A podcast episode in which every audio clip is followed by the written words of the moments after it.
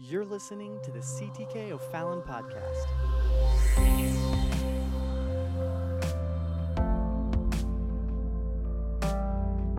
Amen. In Job chapter number 14, we come to a part where his friends have gathered and began to question, began to accuse what's going on in his life. And Job begins his defense and he reproves his friends in chapter 13. He, he confesses his confidence in God. And now, as he is stating, he's going through some theology, some doctrines, he's establishing a truth. And Job speaks something very powerful here. Verse 7 of Job chapter 14, he says, For there is hope. Everyone say hope. There is hope of a tree. If it be cut down, that it will sprout again, and that the tender branch thereof will not cease. Though the root thereof wax old in the earth, and the stock thereof die in the ground. Yet through the scent of water it will bud and bring forth boughs like a plant. There is hope through the scent of water. John chapter 7, one verse of Scripture, Jesus says, He that believeth on me. Verse 38. As the Scripture hath said, out of his belly shall flow. Everyone say flow. Flow. Rivers of living water. Rivers of living water. I want to talk to you, if I can, today, the hope of living water. The hope of living water. Let's lay our Bibles down and let's ask the Lord to just anoint His word to our hearing today, this morning. In Jesus' name, God, I thank you today for your presence. Thank you for the wonderful opportunity we have to be in the house of the Lord. And I ask right now that your Spirit would have authority, that your word would have free course in our heart today. Speak to us. In Jesus' name we pray. Have your way, O Lord. And everyone said, Amen. Amen. Would you clap your hands one more time and rejoice? Amen. Before the Lord, I thank you, Jesus. Hallelujah, hallelujah, hallelujah. God bless you. You may be seated this morning. The hope of living water. Water perhaps possesses one of the greatest powers over humanity. In fact, it seems trite, it seems absurd to speak of water as something that possesses great power. When we speak of power, when we speak of might, when we speak of authority, we usually think of we think of things that cause great fear or dread. We think of things that have abilities for great destruction, military warfare, weaponry, might, sheer terror. We don't think of water, but water perhaps possesses one of the great, greatest powers over all humanity. Water has shaped civilizations. It has shaped the, the time of, uh, since man has, has been, water has had a great impression upon them. Every major empire, every major city, let's say, every major civilization and nationality has built upon and built up around the issue of water. It is water that is of course, so, so necessary for our well being. We know that.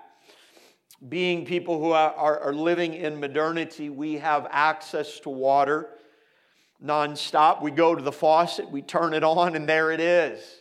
We have this great luxury that we take for granted, and we do not realize that indoor plumbing is something that, on the grand scheme of time, is still relatively very new. Of course, it's all that we know, but in times past, water was everything. You will not find In ancient times, times as recent as a hundred years ago, cities being built that were not built around sources of water.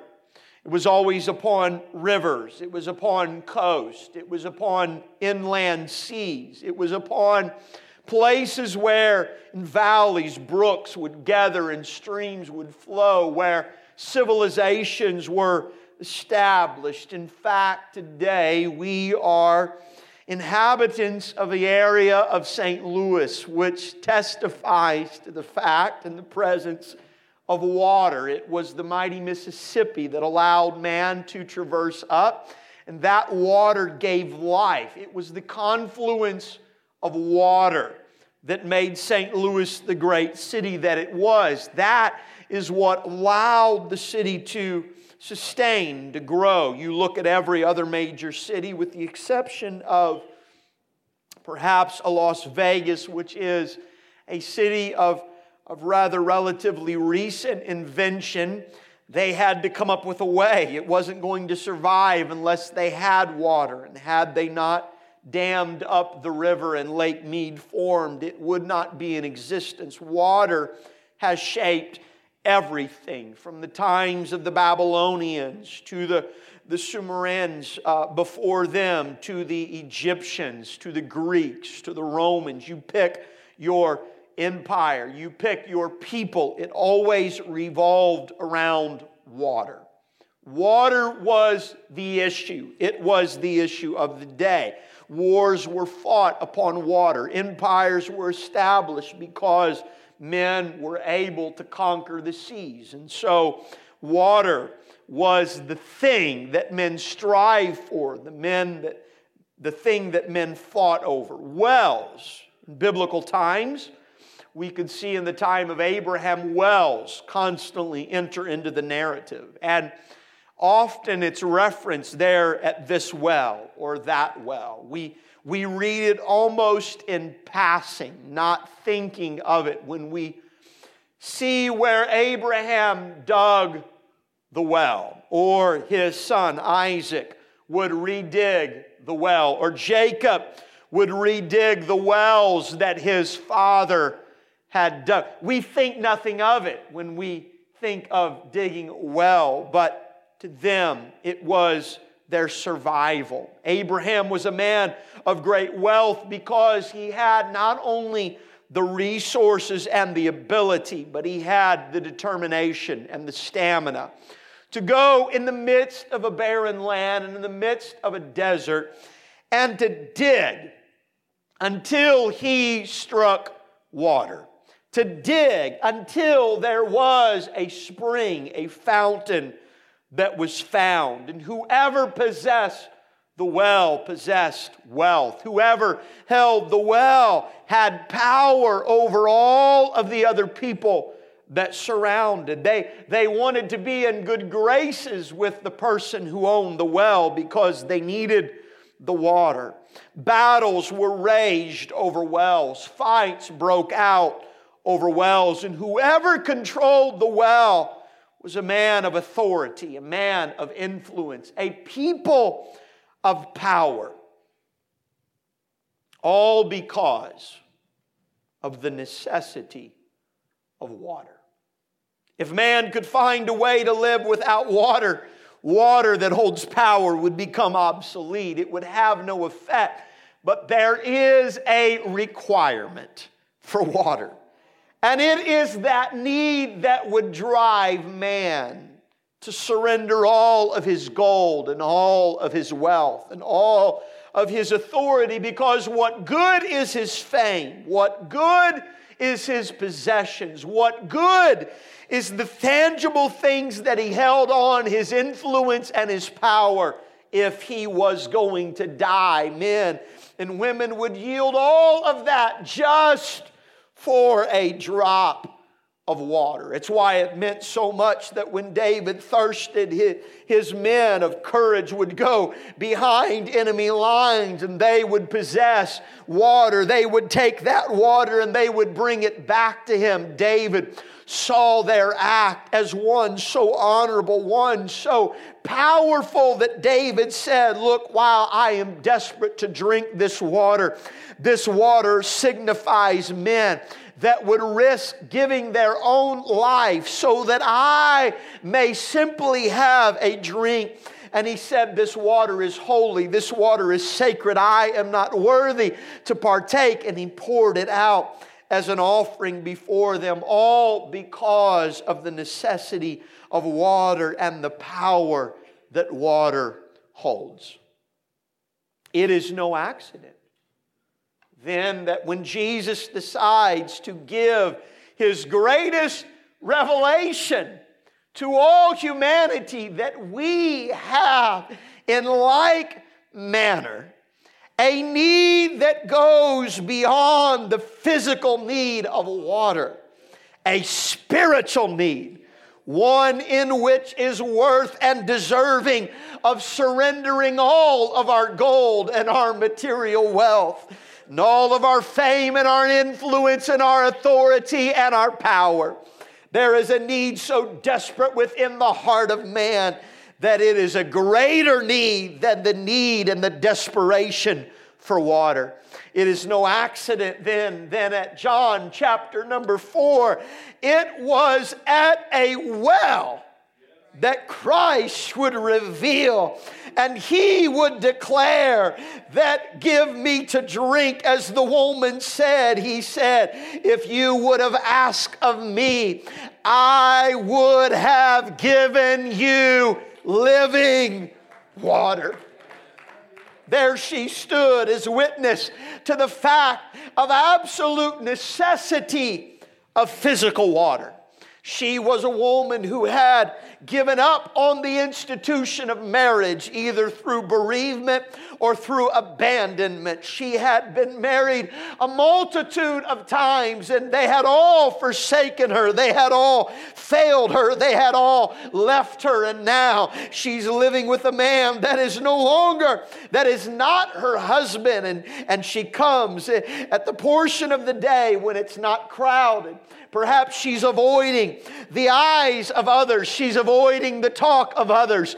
But there's still a need inside of her body for water. And so she comes alone, standing as a witness that it doesn't matter how alone you are, there are some things in your life that you still need. She stands alone. And at that point of aloneness, at that point of desperation, Christ would meet her with a greater revelation revelation. And that was this that yes, you may have a need for physical water in your body, but there is a greater need in your soul. There is a spiritual need in your soul. It's that need that has left you wanting. It is that need that has left you desperate. It is that need that has pulled you out of the cloak of your house. It's put you in the public eye where you make yourself vulnerable because because you are so desperate again for something that satisfies. And Christ lets her know you have need of physical water, but I am here to give you something more. I am here to give you living water. The water that I have, you will never thirst again. The water that I give, you will never want again. The water that I have, it satisfies. The water that I have, it heals. The water that I have, it cleanses. The water that I have, it restores. It was at a well in Samaria where the world had written them off that Jesus chose to make the great revelation to his disciples and to everyone in John chapter number 4 the story is recounted, I must needs go to Samaria. Lord, why do you need to go there? I've got to go to Samaria. And he went to the place where they had written people off, his disciples being hungry, go into town. And she comes alone. He, being a Jew, speaks to her and she says, Why are you speaking to me? You have no dealing with me. Can I tell you, the devil is a liar. the devil is a liar. If you ever think you're in a place where God wants nothing to do with you, the devil is a liar. If you ever find yourself in a place thinking nobody, God, not Himself, wants to speak to me, the devil is a liar. God sees your need, God knows the issue, and God seeks to restore, amen, the souls that are desperate and in hurt. John would go on in a couple chapters, and in chapter number seven, he would take us to a place where the Lord would gather at the feast. And in verse 37, he said, In the last day, the great day of the feast, Jesus stood and cried. He's already let the, the, the, the cat out of the bag. He's already revealed it to the Samaritans. He's already let them know. And so now here he speaks to them of, of, of, of Jerusalem. If any man thirst, John chapter 7 and 37 If any man thirst, let him come unto me and drink. Can I tell you, that is the call of the gospel of Jesus Christ. That is the call of the gospel of Jesus Christ. That is, the Bible says in Revelation, and the Spirit and the bride say, Come. Can I tell you, it ought not just be the call of the gospel, it ought not be the call only of the Spirit, but it ought to be the call of the bride. It ought to be the call of the church. If any man thirst, is there any that is desperate? Is there any that is longing? Is there any that is thirsty? Is there any that is desirous of the good things that God has? Let him come and drink. Oh, clap your hands unto the Lord this morning. Hallelujah, hallelujah. If any man thirst. That's why we are a welcoming church. That's why we are a church with an open door policy. Amen. Hallelujah. If you have a desire for the Lord, you found the right place.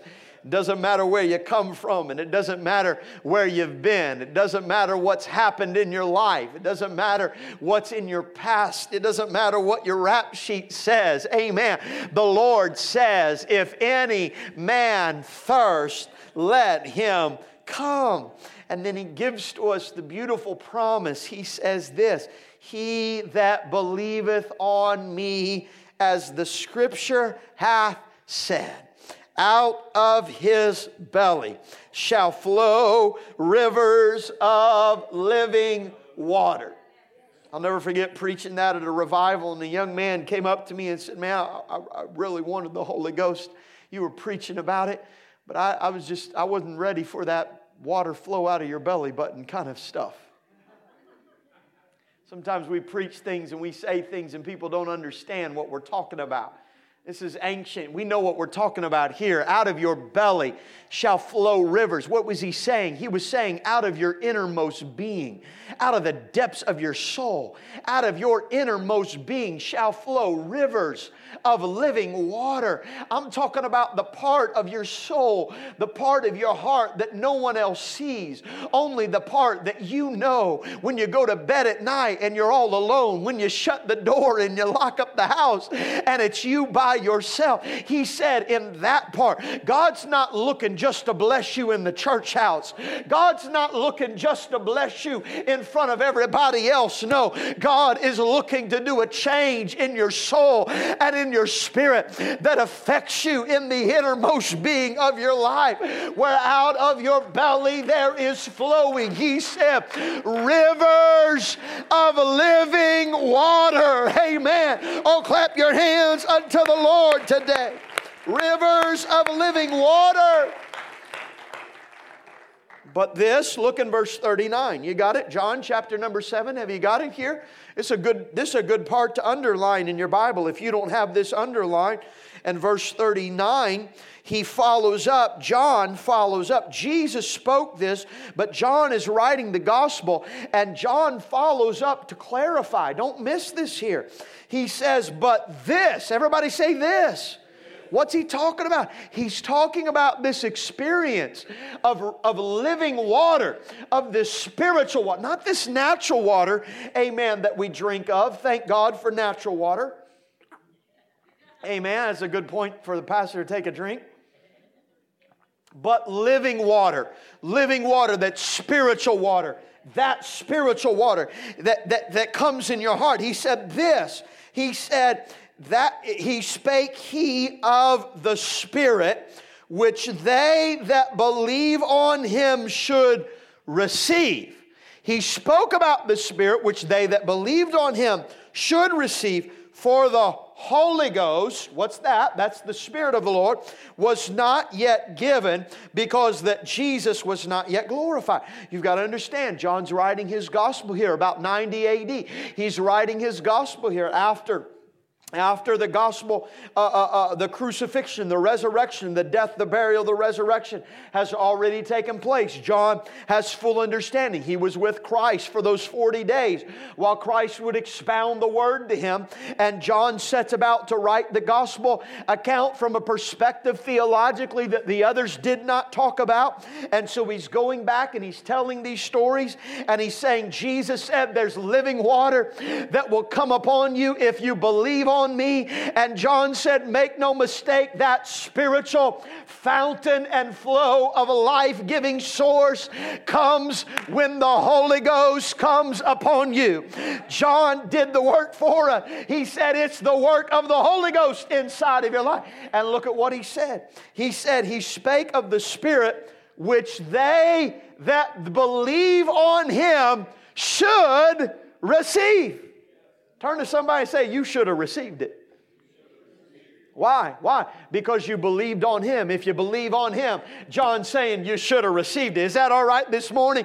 You should have received it. Amen. I don't know about you, but I'm thankful that I've been filled with the baptism of the Holy Ghost and the Spirit of God inside of my heart. Can I tell you, the Holy Ghost is not just an amenity for me to carry along in my travel bag, but it is a necessity. It is this living water, amen, that I require that I need. And it's not a one time experience, it ought to be every day. It ought to be every day. It ought to be every day in my soul, in my heart, in my life.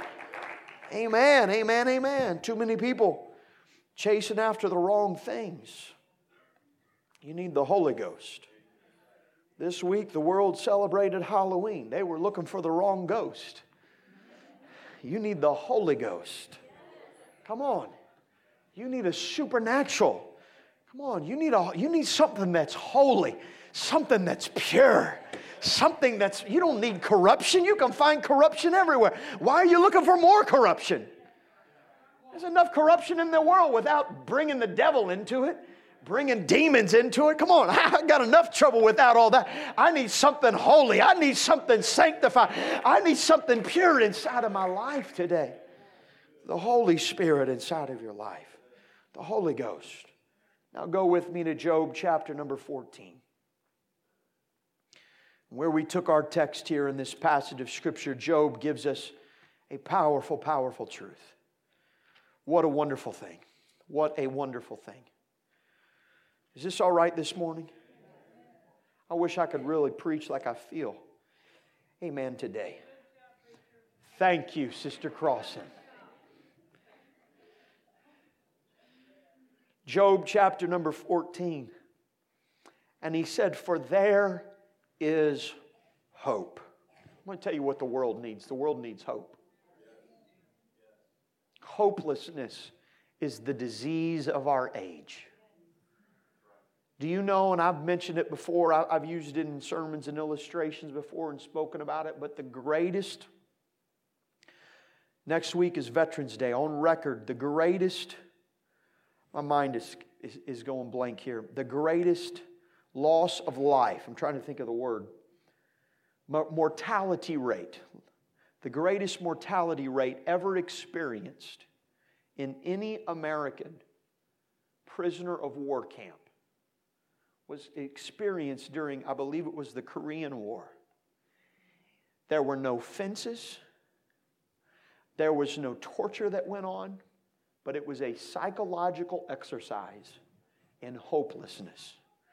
They went through every mail, piece of mail, they only passed on negative mail. They only let them hear negative news. they only gave them negativity. It was a non stop feed of negativity. And they, they were not starved, they had adequate rations, they had adequate sleeping quarters, and the greatest mortality rate ever experienced was not under torture, but it was under a suppression of hopelessness. And when they got so hopeless, that they only received mail when their family members died, when their spouses left them. They only received the news of the bad things of the war and other things. When it got so hopeless, they literally went into the corners of their cells, sat down, and died. I'm going to tell you the disease of this world is hopelessness. And the devil wants to put hopelessness on people's life. He wants to tell them there is no hope, there's no escape. There's no way out. There's no deliverance. There's no healing. There's no freedom.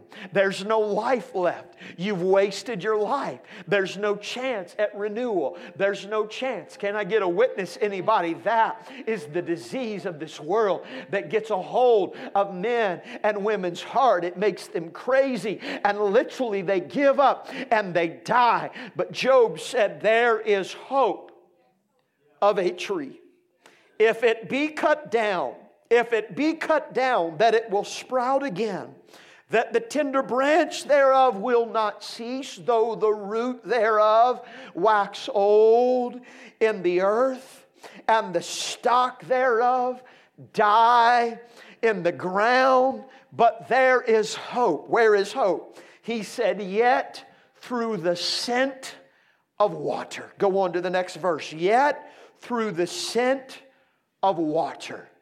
It will bud and bring forth boughs like a plant. Here's a power of water. Job said, It may be cut down, it may be dead, it may be buried, it may be dried up, it may be a testimony of what was, it may be a testimony of what could have been, it may be a remnant, amen, and a trophy of the past, but it's nothing. It's desert, it's barren, it's lost. But if not water, but if just the scent of water, can I tell you, we have more than just the scent of living water in this church this morning. Job said, just the scent of water. Just the scent of water. Spent a lot of time laying down this week. Wednesday, I ventured out of the bedroom. Thursday, Friday, and Saturday, spent most of the day in the living room. And so, watched a lot of YouTube sermons, watched a lot of things, tried to keep my mind off things ran across, I enjoyed documentaries, and I was watching a particular documentary, and it was covering deserts. And they showed the picture of the Atacama Desert. I think you put that up there. And the Atacama Desert is in Peru. It is the driest and the most arid place in the world, with the exception of the Arctic deserts, where it does not rain because it's too cold to rain. Peru, the desert here on site gets about 0.6 inches of rain in an entire year. 0.6 inches of rain in an entire year.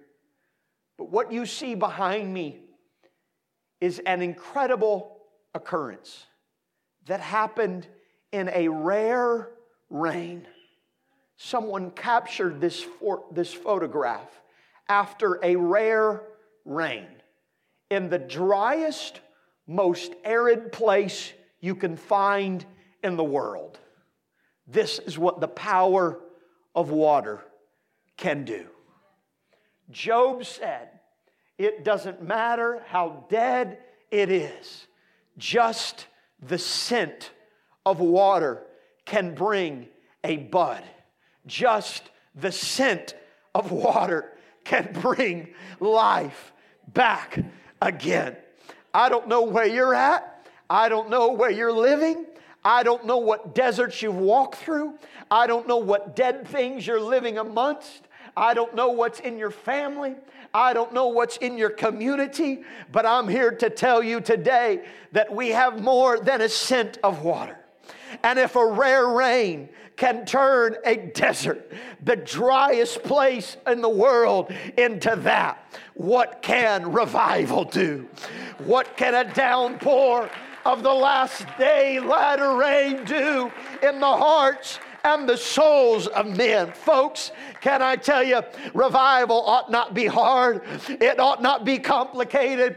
It's not as difficult as we make it. All we need is the pouring and the flow of the rain. All we need is living water. You say, what is that? It's the baptism of the Holy Ghost, it's the Spirit of God inside of our life. We need the outpouring of the Spirit of God.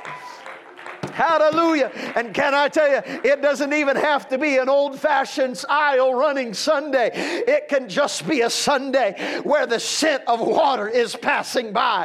And that scent of water is enough to change men's hearts and to change men's souls and to set the captives free again. Oh, hallelujah, hallelujah, hallelujah. I walked in here today Oh, we got to be careful that we don't take this all for granted. And I stepped in that seat. And as I stood there and the word of God went forth and we began to pray and the praise of God went forth, I wasn't worried about the song old or new. I wasn't worried about the temperature hot or cold. I was just thanking God for the presence of the Lord. Can I tell you, when you're thirsty, when you're desperate, you don't care what's around you, you don't care what's going on. Don't care if the well giver is in style or out of style, if they're up on the latest fashion or not. You're not worried about all of that. You're just looking for something that can quench your thirsty soul. I'm here to tell you there is living water in the power of the Holy Ghost today. Oh, hallelujah, hallelujah, hallelujah. In your desert, your desert is nothing without water. It's nothing, oh, but with water. With the scent of water. Can I tell you all of those hopes and dreams that are dried up? Your desert's a field of potential. Come on. Your desert is an oasis in the making with the baptism of the Holy Ghost. Say, you don't know my family, and you don't know what I'm dealing with. You don't know how hard nosed they are and how stubborn they are, and you don't know. I'm going to tell you, that's right. I don't know. You probably know better than everybody else, but I got news for you. God knows better than you. Ah. And what God sees is not a desert, He sees a field full of potential. I wish I had the photograph before the rare rain. I wish we could see the hopelessness before the rain. All we're seeing is the aftershocks. Can I tell you, when you walk into this house and you look around and you see people that have their hair combed and their teeth brushed, amen, and their clothes halfway decent, you're not seeing, amen, works of man. You're seeing deserts in bloom. You're seeing what God has done. You're seeing what the power of the Spirit of the Lord can do. It's a testimony, amen, of the work of God's grace and God's mercy inside of your soul. Job said that hope comes just from the scent of water. Old song we sang says, I feel Jesus in this place. I feel Jesus in this place. That's an old song. But I love it. I feel the Lord. If you can feel the Lord, I'm going to tell you, you got hope in your life. There's hope in your life. Stand together with me. Because of the scent of water, I can live again. Because of the scent of water, I can believe again. Does anybody remember how desperate and low you were without the Lord when you didn't even have enough faith for yourself? Come on, anybody, was that your testimony where somebody else had to have faith for you because you didn't have faith for yourself?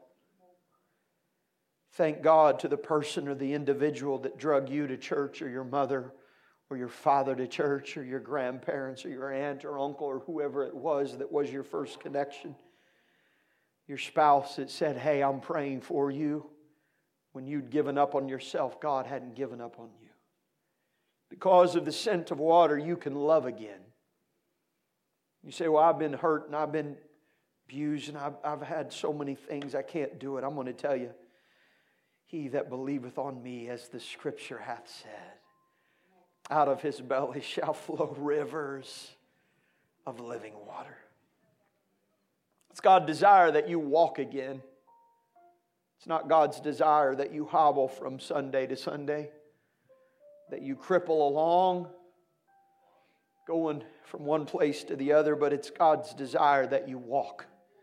It's God's desire that you see, see in the Spirit. It's God's desire that you grow, grow in faith and grace. It's God's desire that you gather again, that you gather the harvest and the things and the blessings that He gives to you. The world's taken away and robbed, and your life has been life of loss, but God's one that gives. He's one that gathers. I said it before revival isn't hard. It's you just have to have living water. And if you're not seeing revival, if I'm not seeing revival in my life, it's not because something's wrong with the Lord. It's because something is stopping the access of the Spirit of the Lord in my life. That's what repentance is all about. It's what repentance is all about. It's what the cross is all about. It's why we're constantly called back to the place of self sacrifice, self self crucifixion. Paul said this He said, I am crucified with Christ. Nevertheless, I live. Can I tell you, your self will cannot exist and participate in the gospel of Jesus Christ at the same time. You have to die out to your flesh. When you take up your cross, you don't get the option for your self will to live. You lay your life down, knowing that God knows what's best for me and what's best for you. I surrender it all and say, God, I'm going to give you everything in my life. I give it all to you. I give it all to you, Lord. Can we bow our heads this morning? Lord, in Jesus' name. God, I'm praying, God, the power of water, the scent of water, it's here today. The scent of water is here today. God, in our own life, you want revival for us individually, in our own heart, in our own spirit, in our own homes, in our own experiences with you, Lord. I pray, God, let the living water of your Spirit flow in our life. Let there be nothing that stops or blocks access. God, as in ancient times they battled over water, so the enemy of our soul fights over the wellspring of life in our heart. He fights against us. He tries to do everything he can to keep us. But God, I know that there's hope today, and I know that you are able. You fight our battles. In Jesus' name. In Jesus' name. Can somebody just trust the Lord right now, whatever it is in your heart? Maybe it's not you, maybe it's somebody in your home or in your family. Can you just speak out in the name of the Lord and just give it to the Lord? Amen. Maybe you want to call on their name right now. Lord, in Jesus' name, I, I give this to you. I give it to you, Lord, right now in Jesus' name. Come on, there's a desert represented in your life. There's a desert represented in your life, in your testimony, in your community, in your family, in your home, perhaps. Amen. It, it, it's not just dead space, it's, it's a place full of potential that God wants to revive today. In Jesus' name. In Jesus' name. In Jesus' name. Oh, come on, somebody. Can you just press in the Holy Ghost today a little bit? Come on, can you lift your voice with me right now? God, I need you. I need you. Can you be that woman at the well? Can you be that woman at the well that's inquiring? Can you be the the crowd at the feast that hears the Lord's voice today. God, I need you today, Lord. I need you in my heart. I need you in my soul.